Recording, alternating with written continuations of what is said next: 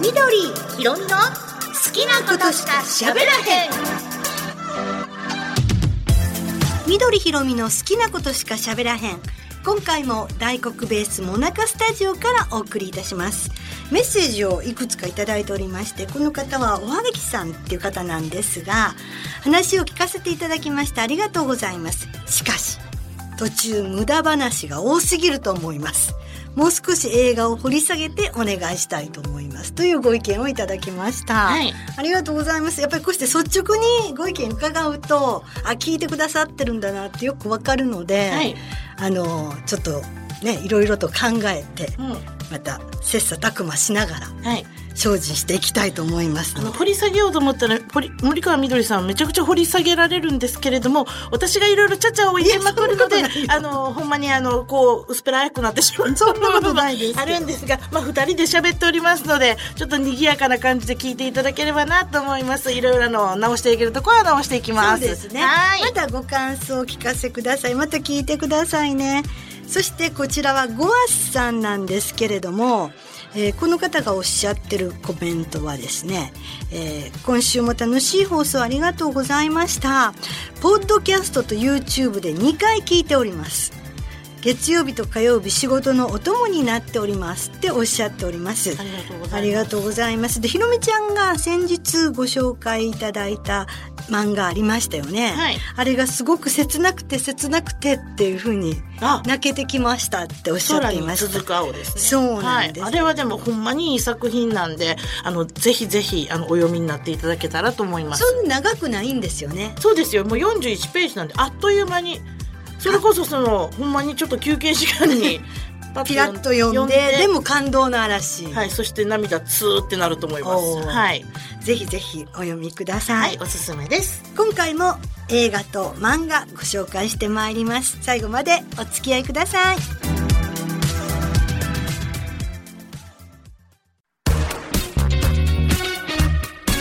緑ひろみの好きなことしか喋らへんまずは森川みどりが映画をご紹介いたします。今日はですね、はいあの、日本の映画なんですが、メガネ産業のお話なんですね。ほそれも、サバエのメガネってすごい有名ですよう、ね。福井県ですね。そうなんです、うんうんそれがどういった形でこのメガネを作るようになったかというお話です。タイトルは、おしょりん。はい。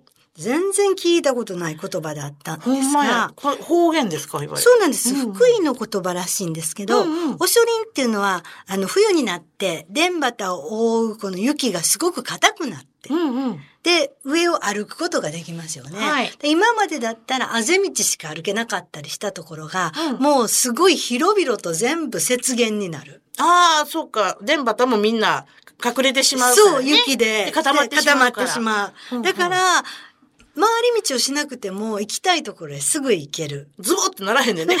まあそこはわかんないけどね。うんうんそれでしかも、それをずーっと向こうの方まで見渡して、うん広々とした今まで行ったことのない世界までたどり着くことができるという非常にポジティブな意味でこのタイトルが付けられています。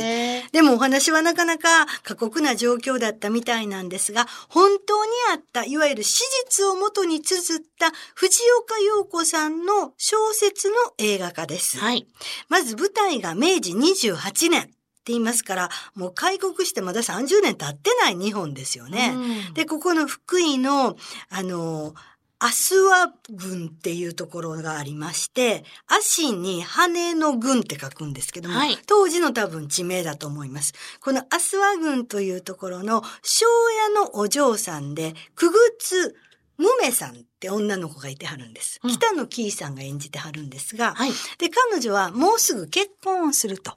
ただし、このくらいの時代っていうのは、親が決めて、うん相手の方の顔も全然わからない。うんうんだから、まあ、どこどこの誰かっていうぐらいはわかるけど、どんな人と結婚するかもわからない。で、たまたまこの日は、お父さんとお母さんは、あの、ご親戚かなんかのお葬式があって、そこへ行ってはる。でも、婚礼を控えた娘だから、そんなお葬式なんか行ったらあかんでって言って、お留守番してはったんですね。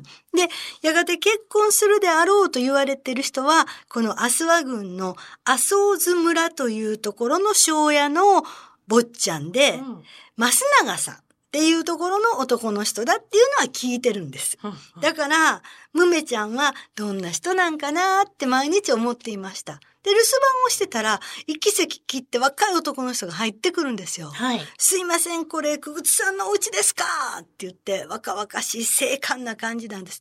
で、はいって言ったら、実は、あのー、あ、麻生津村の増永の門なんですが、いい醤油ができましたのでお持ちしました。って言って、う土間にバーンとお醤油の樽を。はい。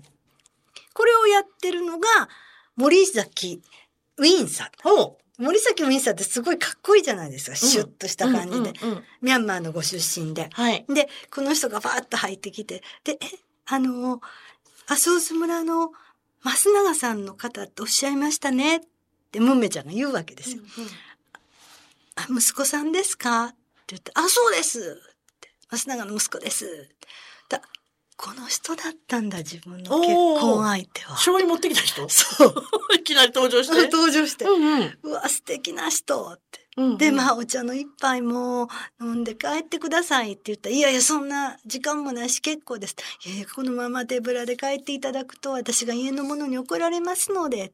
そうですか。そしたら申し訳ないですけども、村のその外れのところまで道案内していただけますか。うんここへ来るのすごい分かりにくかったんです。うんうんうんわかりました。って言って一緒にこう、お家を出て、うんうんで、村のその道をずーっと歩いていくんですよね。途中まで途中まで。うんもうそれも別に道路があるわけじゃないし、うんうんで、綺麗なせせらぎがあったりして、で、ちょっと、ここの水すごい冷たくて気持ちよさそうですね。で、バーッと足入ってって、で、足つけて、すっごい気持ちいいですよ。もめさんも一緒に入りませんかいや、そんなって言って、そしたら水をパーンとかけたりして、あ、冷たいとか。なんか青春の春みたいね。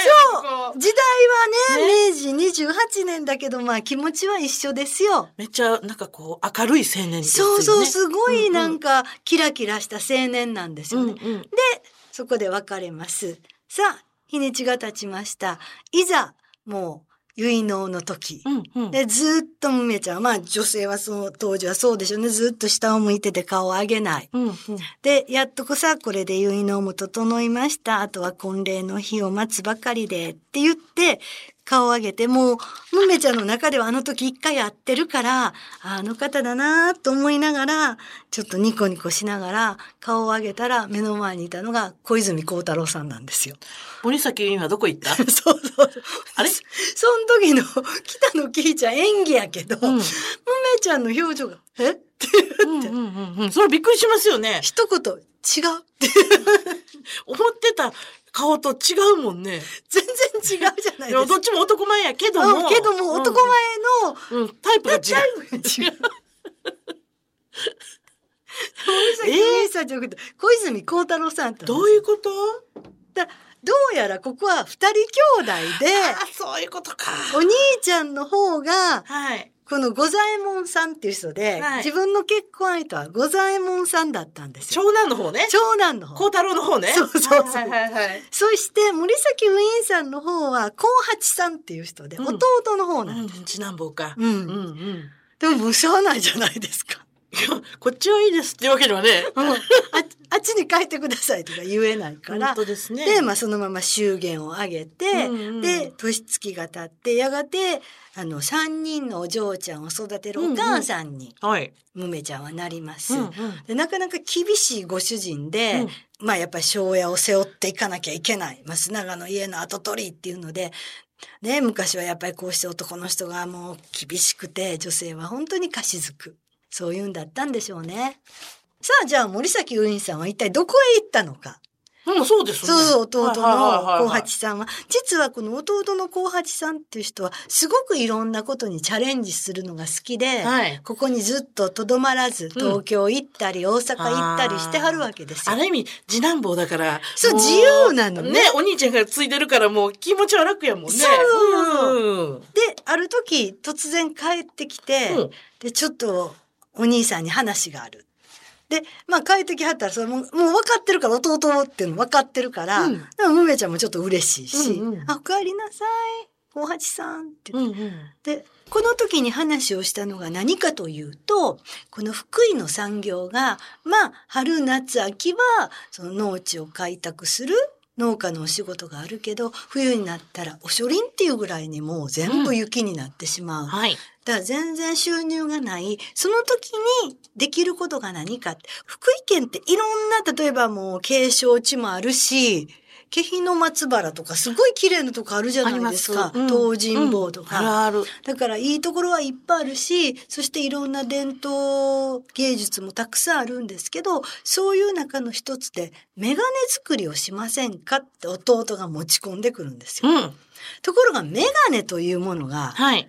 その当時、ちょうど時代が明治37年になってました。うんだから初めて二人が出会って9年経ってますけど、もうそのくらいでもメガネっていうのは、その日本国中行ってもうん。誰もそんなんかけてない。あ、当時はかけてないの？そうみたいですね。ね。私も全然知らなかったけど、見てたら、それはまあ、上の方の人とかはかけてはると思いますよ。はあ。政治家とかかけてはりましたから、丸い眼鏡。うんうん。でも、一般に、なん例えば福井の人とかは全然知らない。うんうん。で、なんだこれはって。でちょうど親戚が集まっているところがみんなで見て、うん、なんでしょうね、っていう感じで、一わかん回かけてみてくださいって言って。うんうんおおよく見えるなあ、はあ。でもこんなものが産業としてやっていけるのか。お前はそういえば前にハブタイを作ろうって言って 工場を作って火事、まあその火事はたまたまよそから来た火事だったんですけども、それによって工場がもういっぺんになくなって、うんえらい借金を増永家は負ったことがあると。あんなことがあるんだから、もうお前の言うことは聞いてられない。うん、過去にそういうことがあるとどうしてもね。で、何でも新しいことやろう、新しい。これ見通しがあるんかうんって言われるんですよ。はい。いや、絶対に見通しあると思います。っていうのはちょうどその頃、日露戦争の、まあ、戦況が一喜一憂している時で、で、どうなるかってみんな新聞を読むわけです。はい。だだんだん年取ってきたら新聞が読みにくくなる。字が見えなくなるもんね。うん、だからどんどん識字率が上がってる上に読まなきゃなんないシチュエーションが多くなってるのにそういう人たちが見えるようになるのはいいことなんじゃないか。うん。まあ福井のためだけではなくって人々のためにいいことなもうそんな夢みたいな話もう頭ごなしに言われるんです。うんところがこの五左衛門さんのお友達で幼馴染でちょうどその宮大工をしているっていう男の人がいるんですね。末吉さんっていう人なんですが、えこれが、えっと、駿河うん。太郎さん。鶴瓶さんの息子さんが演じてはるんです。えいいんですよ、すごく。うんうん。で、この人の娘さんが、うんすごく賢い子なのに、黒板の字が読めないから、はいはい。見えないってこと？目目が悪くて。うんうんうん。だから、学校へ行くの嫌だってずっと言ってるちっちゃい子なんでしょ？多分、当時が尋常小学校とかそうなんだと思うんですが、ちっちゃい子で、だから、あの子はすごい賢い子なのにねってみんなで言ってて、いろんなこともできんのに学校行くの嫌だっていうのかわいそうやねってみんな言ってたところで、そこにたまたまその子がいたから、よかった、これかけてみてって言ってかけたら、もうお父さんとか、周りお母さんとかいるところで、すごくよく見える。うんえ、お父ちゃんの顔ってこんな顔やったん？顔ブツブツいっぱいあるな。お母ちゃん綺麗やなって言うんですよ、この子が。またこれ視力がうまいことあってよかったな。私もね、そこは思わず突っ込みました。いやいやもうね、それは全然かけてない時よりよく見えるってことをね。うん。で、その度数はどうやったんやって思いましたけど。まあ、まあ奇跡的にあったんでしょ、そこは。まあ、見えないっていう視力が悪くて見えないよりはよく見えたっていうことだと思いもっと合。わせたらもっとよく見える。そうそうそうね。で、それを聞いた末吉さんが、私にこのメガネ作りをやらしてほしいって。うん宮大工やから、そうか。福井で一番器用なのは私や、いうような人やから。やりたいよね、うんそれやったら。だから一回ここにいくつかメガネを置いといて、うんモデルケースを作るっていうわけなんですね、はいはい。ところがそんな素人に簡単にできるもんじゃない。そりゃそうやわね。型もないのにね、そうなんですよ最。しかもメガネって細かい部品がいっぱいある。うんこれだけのものだけど、こんなに細かいものがいっぱいある。それを一つ一つ作っていくのって本当に大変で。大変。うんで、この息子さん、いわゆる高八さんが今働いてる大阪にこのメガネの卸商があって、うんうんそこが名称堂というお店なんだけど、そこにいるそのメガネ職人の人、うん米田さんっていう人に来てもらって、ほうほう。まあ教えてもらおう。うんで、この中でメガネやろかいう人がいたら4人手を挙げたんで、はいその4人に教えるようにしよう。うんうんうんで、真鍮でまず枠を作る。これがね、真、私、真鍮で枠を作るから、真鍮持ってきて枠作ったらいいと思った。違うんですよ。真鍮から作らんのそらそうやなと思いました。で、銅と亜鉛を合わせて合金にして真鍮、うん細いのを作ってつるにしたりとか。で、これで作るわけなんです。で、もうみんな苦労して苦労して作って、やっといくつかできたから、これ売りに行ってくれって言って、うんうんまあ、メガネ産業に手を出すようになって売りに行くんですけども、この息子さんの高八さん、森崎ウィンさんが持ってったら結局売れんのは半分なんですよ。で、なんで半分しか売れへんねんやっとこうして作ったのに。って言ってたら、もう真鍮の枠は古いと。はあ。東京とか大阪では尺道になってる。変わってるんだ。変わってるんだから真鍮作ってても売れへん。うんうん。そしたら今度は尺道を作る。でも残念なことにあの米田さんは真鍮しか作られへん人。またその作れる人を探さなあかんわそうけなんですすね。うんうんで一応3年間で契約したから、はいはいえ、私は解雇ですか？っていうなるわねいや、もう分かった分かったと。ね、3年分の給金は払うから、うん。あの、申し訳ないけど、あなたはもう真鍮しか作れないから、諦めていただいて、うんもう一回じゃあその尺道が作れる人をまた探さなあ探かんと。すで、名称堂へ行って、名称堂の大旦那さんが、佐野史郎さんなんですが、うん佐野史郎さんにお願いですって頼むわけですよ。うんそしたら、うちに一人すごいできるやつはいるけれども、その人取られたら困るねんって言って。ああ、そっか。うん一人唯一いる人をね一、取られちゃったらで、うちも困る。困るできへん仕事がそう。。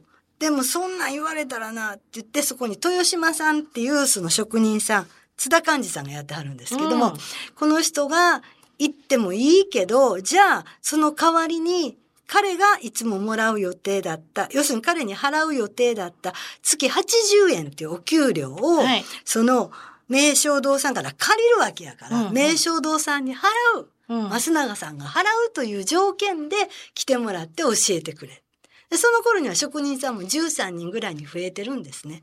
で、今度はこの尺道の枠で作るようになるんですけど、うん。それでも作っても半年経っても売れんのは半分。うん。えなんでや？だこの豊島さんが一回私の作ったのをかけてみてください。ってこう北野キーちゃんに言うんです。え？すごいフィットする。フィットするとは言い張れへんけど、うんそんな英語は使う。ピタッとくるみたいな感じそうそうそうもうなんか顔の形そのままとかって言って。で、他の人が作ったなんかもう一つ。うん。これなんだって言って、やっぱり人が使うものは人の気持ちにならないとダメだって言って、また作り直すようにするんですが、そうしていくうちに増永さんのお家のお金はどんどんなくなっていきます。そうですよね、うんいろんなところにお金出して作ってもらうんですもんね。そうなんです。うんうんで、銀行に融したのでももう途中から断られる。うん。でも、もめちゃんがお嫁入りで持ってきたタンスとか着物を全部売りに出して、うんここのお姑さんの着物とかも売りに出してうん、でいいお、いいお道具とかいっぱいあるんですよ。うんそういうのも売りに出して。でもやがてはもめちゃんは自分の実家うんうん。に行ってお金を借りに行くんですよ。はい。だもうそんなね、わけのわからん、メガネ作りをしてるような男のところにいるのがもう反対やと。もともとお嬢さんですから、うん。だからお金は渡すと。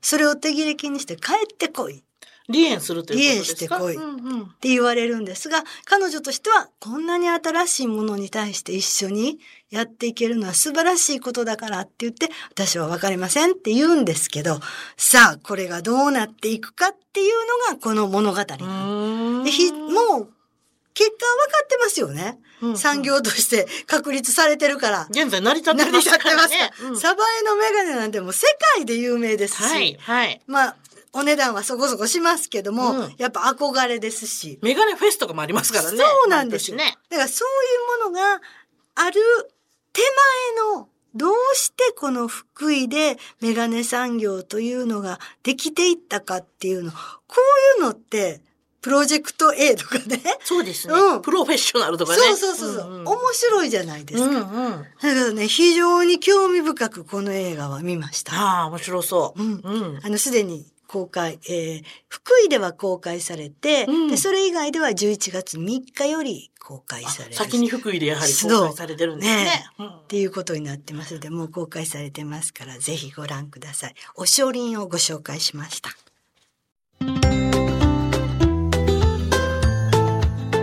緑ひろみの好きなことしか喋らへん。続いては私、宇野ひろみが今日の一冊漫画ご紹介いたします。タイトルが、日に流れて橋に行く。橋っていうのはブリッジですか？ブリーチですね。はい。えー日高翔子さんという方が書いてらっしゃるんですけれども、お現在8巻まで出ております。えー今日ね、偶然なんですけども、うん時代がね、明治の話なんです。だからあ一緒やなと思いながらね、ね先ほどミドちゃんの映画の話を聞いてたんですけど、はあこの時代も明治です。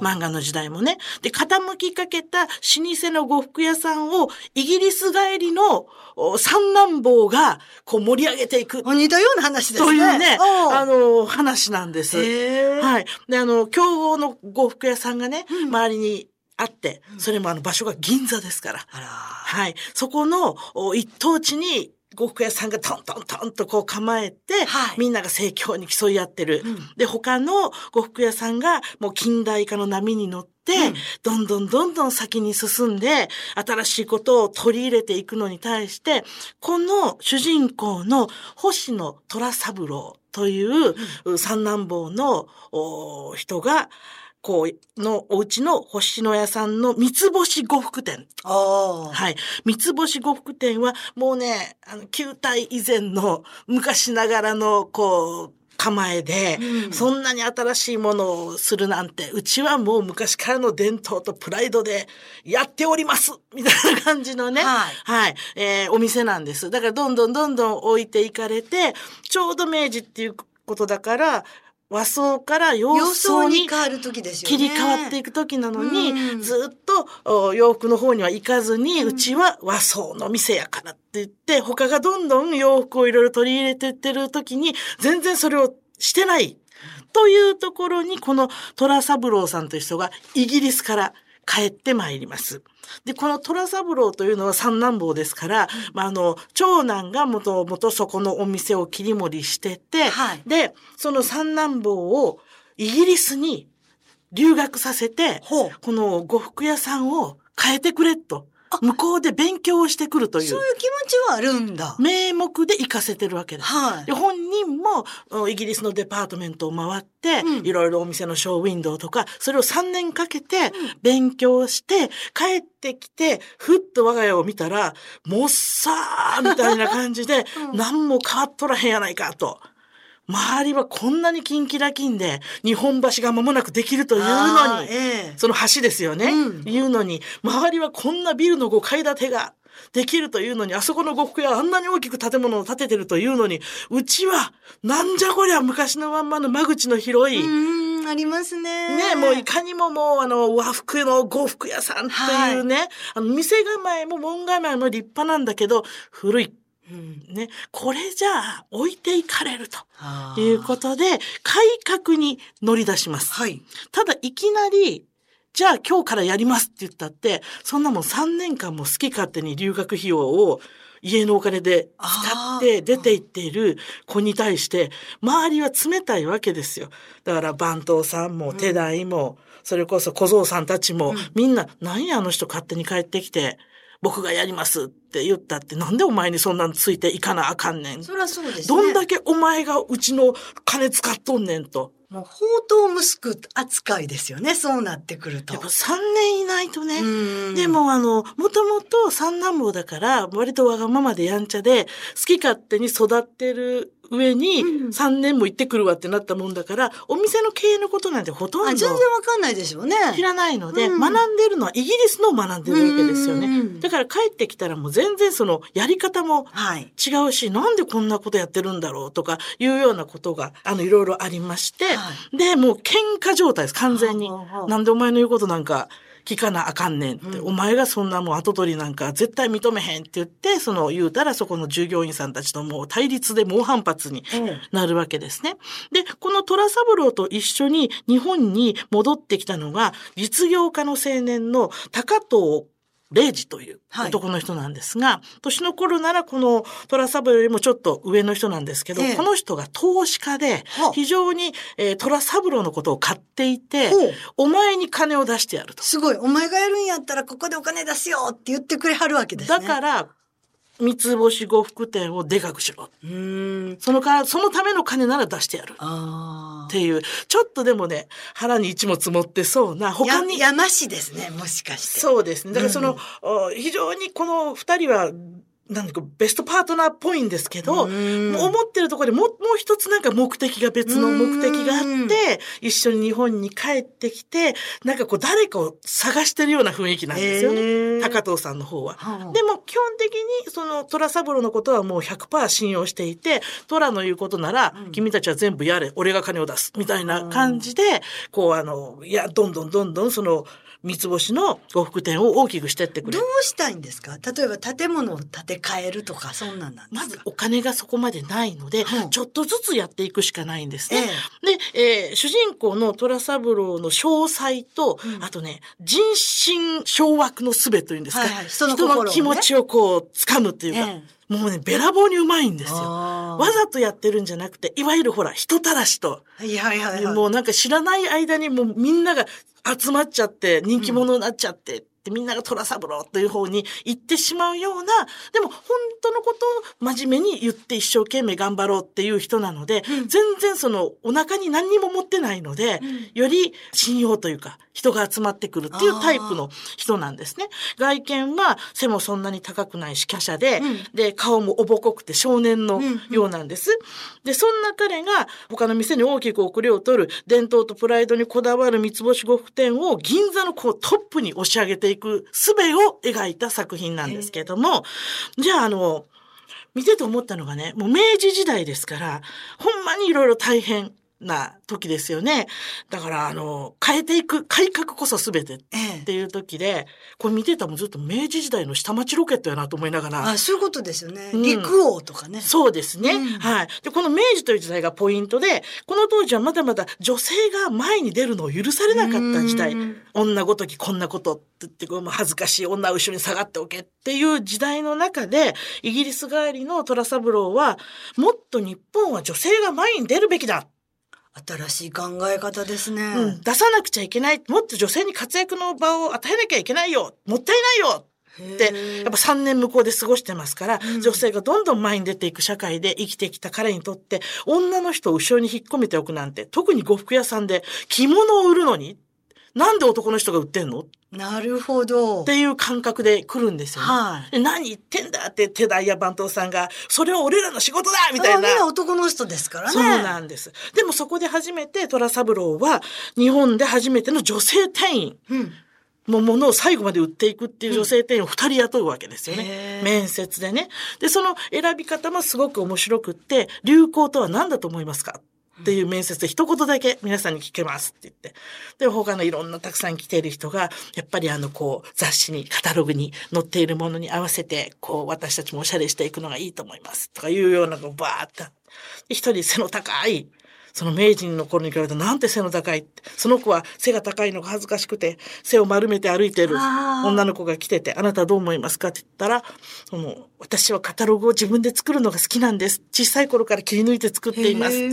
でも、あの、流行というのは、みんなが同じものを着るものではなくて、自分が好きなものを着て、歩けるのが流行なんじゃないでしょうかみたいなことを言って、いっぺんにその彼女のことが気に入って、ええ彼女ならうちの三つ星を変えてくれそうだ。って言って一人目に雇うわけですよね。はいでもう一人は、もう、あの、他の呉服店を辞めてきた人をうん一人女の人を入れる。スカウトスカウトしてくるわけですけれども、この二人がまたね、いい感じで綺麗に描かれてて、うんその彼女たちが活躍していく。男だけじゃなくって、女性がこれから前に出てくるんだぞって時代を、すごく艶やかに書いてくれてます。で、こう、まず女性店員を雇う。あとは、下足版といって、うん。当時はみんなあの、下駄履いてきたりとか、靴をね、必ずその、呉服屋さんに来るときは、下足下駄箱に入れますよね。はい、うん。そこに入れて、その下足版という人が二人ぐらいいてて、うん。お客様の靴を掃除、こう、きれいにして返して、うん。はい、どうぞって言って、預かるっていうものをやってたんですけど、それだとお客様は入りにくい。うん。なくしましょう土足で入ってもらいますみたいな。ああ、なるほど。なんか昔の呉服屋さんやったら、ちょっと土間があうんって段、段があって、はいはいで、上履いたお座敷になってて、そこにねうん反物広げてうんっていう感じですもんね。それだとって非常に一般の人は入りにくいですよ入りにくね。いですね畳裏返してって言って、もううん取ってしまって、ここをなんかこう流し込んで板みたいなの引いたら、このまま靴のままいけますよね、みたいな。それだったら一般の人も入りやすい。って言って、もう下足版もやめてしまおう。下足版やめたらその人たちいらなくなるから他の仕事ができるって。言って、どんどんどんどん店の中のことを改革していくんです。ああ、だからちょうど明治時代だから、これが文明開化。そうですよねの時。まさなんだなにそうですよね。と思って、まあ、うんそうは言いながらも、周りのうんライバルの呉服屋さんから横槍が入ったりと、うんやっぱりこう、あの、出る杭は打たれるじゃないけど、今まで下っ端にあんなとこ平気やってほっといてもっていうところが急に伸びてきたら、うん目障りになりますよね、上の方の呉服屋さんは。アイスランドとこちょっと叩かないとって。お金の方をちょっと引いてやれみたいなのとか、うん邪魔してやれっていう横やりが入るんですけれども、それに負けずに、どんどんどんどんその店を一つにして大きくしていくという、このお話なんですよ。サクセスストーリーですね。いいですよ。見て、爽快。ああ。うん。で、女性の進出も爽快だし、やっぱりその虎三郎さんの、その、と頭の人が、やっぱりこう、引っ張っていくし、あの、面白いです。一つ面白いなと思ったのは、当時ってあの、やぶ入りって言って、はいはいはいえーお休みが取れる。このお休みも、あの、ほんま2日ぐらいしか、7月の15、16しか取れなくって、うん小僧さんたちは行って帰って来てまたお仕事とかねっていうようなぐらいの、うんしか従業員の人は取れなかったのを、ええもうちょっと休みを長くしたいねって。どんどんどんどん。で、この休みの間に、うん通常ちょっとお小遣いのようなものが5円とかええが出るんですけど、そのお金も倍に増やそう。みんお金ないのにね。うんないのに、みんなにぼ倍にして渡して、そのお金で、例えば好きな人にプレゼントをするのもよし、自分が欲しいものを買うのもよし、うんまずはいろんな店に行って、いろんなものを見てくださいと。身だしなみを整えてもいいし、親御さんへのプレゼントでいい。で今、世の中がどう動いているのか、どういうものを見て心が自分が踊るのか、自分の欲望すらつかめない店員にお客様の欲求を満たすことなんてできません。あそりゃそうですね。だからみんな他をもっとちゃんと見てきてくれ。そのための金は払う。っうん。て言うんですけど、もうほとんどすっからかんだんです、お金は。抵当に入れちゃってるしうん、自分のお店も。それは内緒にしてますけどね。うんでもそういうところまで切り詰めて、その従業員さんたちと分かち合ってやっていくから、それは従業員はみんなついていきますわね。このお店のために頑張ろうと思いますよね。三つ星のためにって思いますようんね。だからそうやって、こう一人じゃなくて周りをみんな巻き込んで、うん一つのお店をこう大きく大きくしていくというお話なので、ええ見ていて元気が、いいですね。エネルギーもらえますね。いや本当にね、あの、元気が出ます。うん。で、あの、男の人がすごく綺麗に関わる方なんで着物姿もすごく、あの、綺麗なんですけれどほもう、この方あれなんです。あの、実は、有名な、あの、ボーイズラブも関わる方で。BL の方もね、有名な方で。どちらかというと、前半はそちらの方が有名な方だったんですが後半に入って今のような、あ、そうなんだ。。はいい、非常に綺麗な絵をお描きになる方ですので。なんかすっきりしたそうなんです。絵ですね。見やすいし、うんうんで、和服もすごく綺麗に、うん。お衣装もね、描かれますから、見ていてとっても気持ちの良くなるほんまや。漫画でございますので、よかったら一度皆さんも、はい、読んでみてはいかがでしょうか。今日は日高翔子さん、これ日高翔子さんって一人だと思われるかもしれませんが、はいもう一人いらっしゃって、二人で日高翔子さんなんあです。、そういうことなんですね。はい。ということで、えー今日は日に流れて橋に行く、現在8巻まで、えー出ております。ご紹介しました。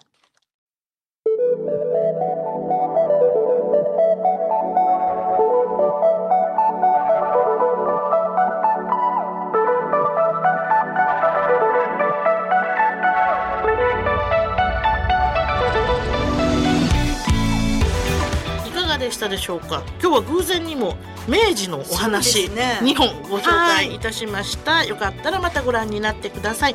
皆さんのメッセージ感想などもお待ちしております。アドレスです。好きアットマーク大国 B.com suki アットマーク daikokub.com こちらでお待ちしております。えー、ポッドキャスト、 Spotify の方はフォローをよろしくお願いいたします。みどちゃんの YouTube でも聞いていただけます。はい、シネマへようこそ。こちらの方に飛んでいただきましても、これは聞いていただけますので、えチャンネル登録もよろしくお願いいたします。お願いします。それでは今日はこの辺で失礼します。さようなら。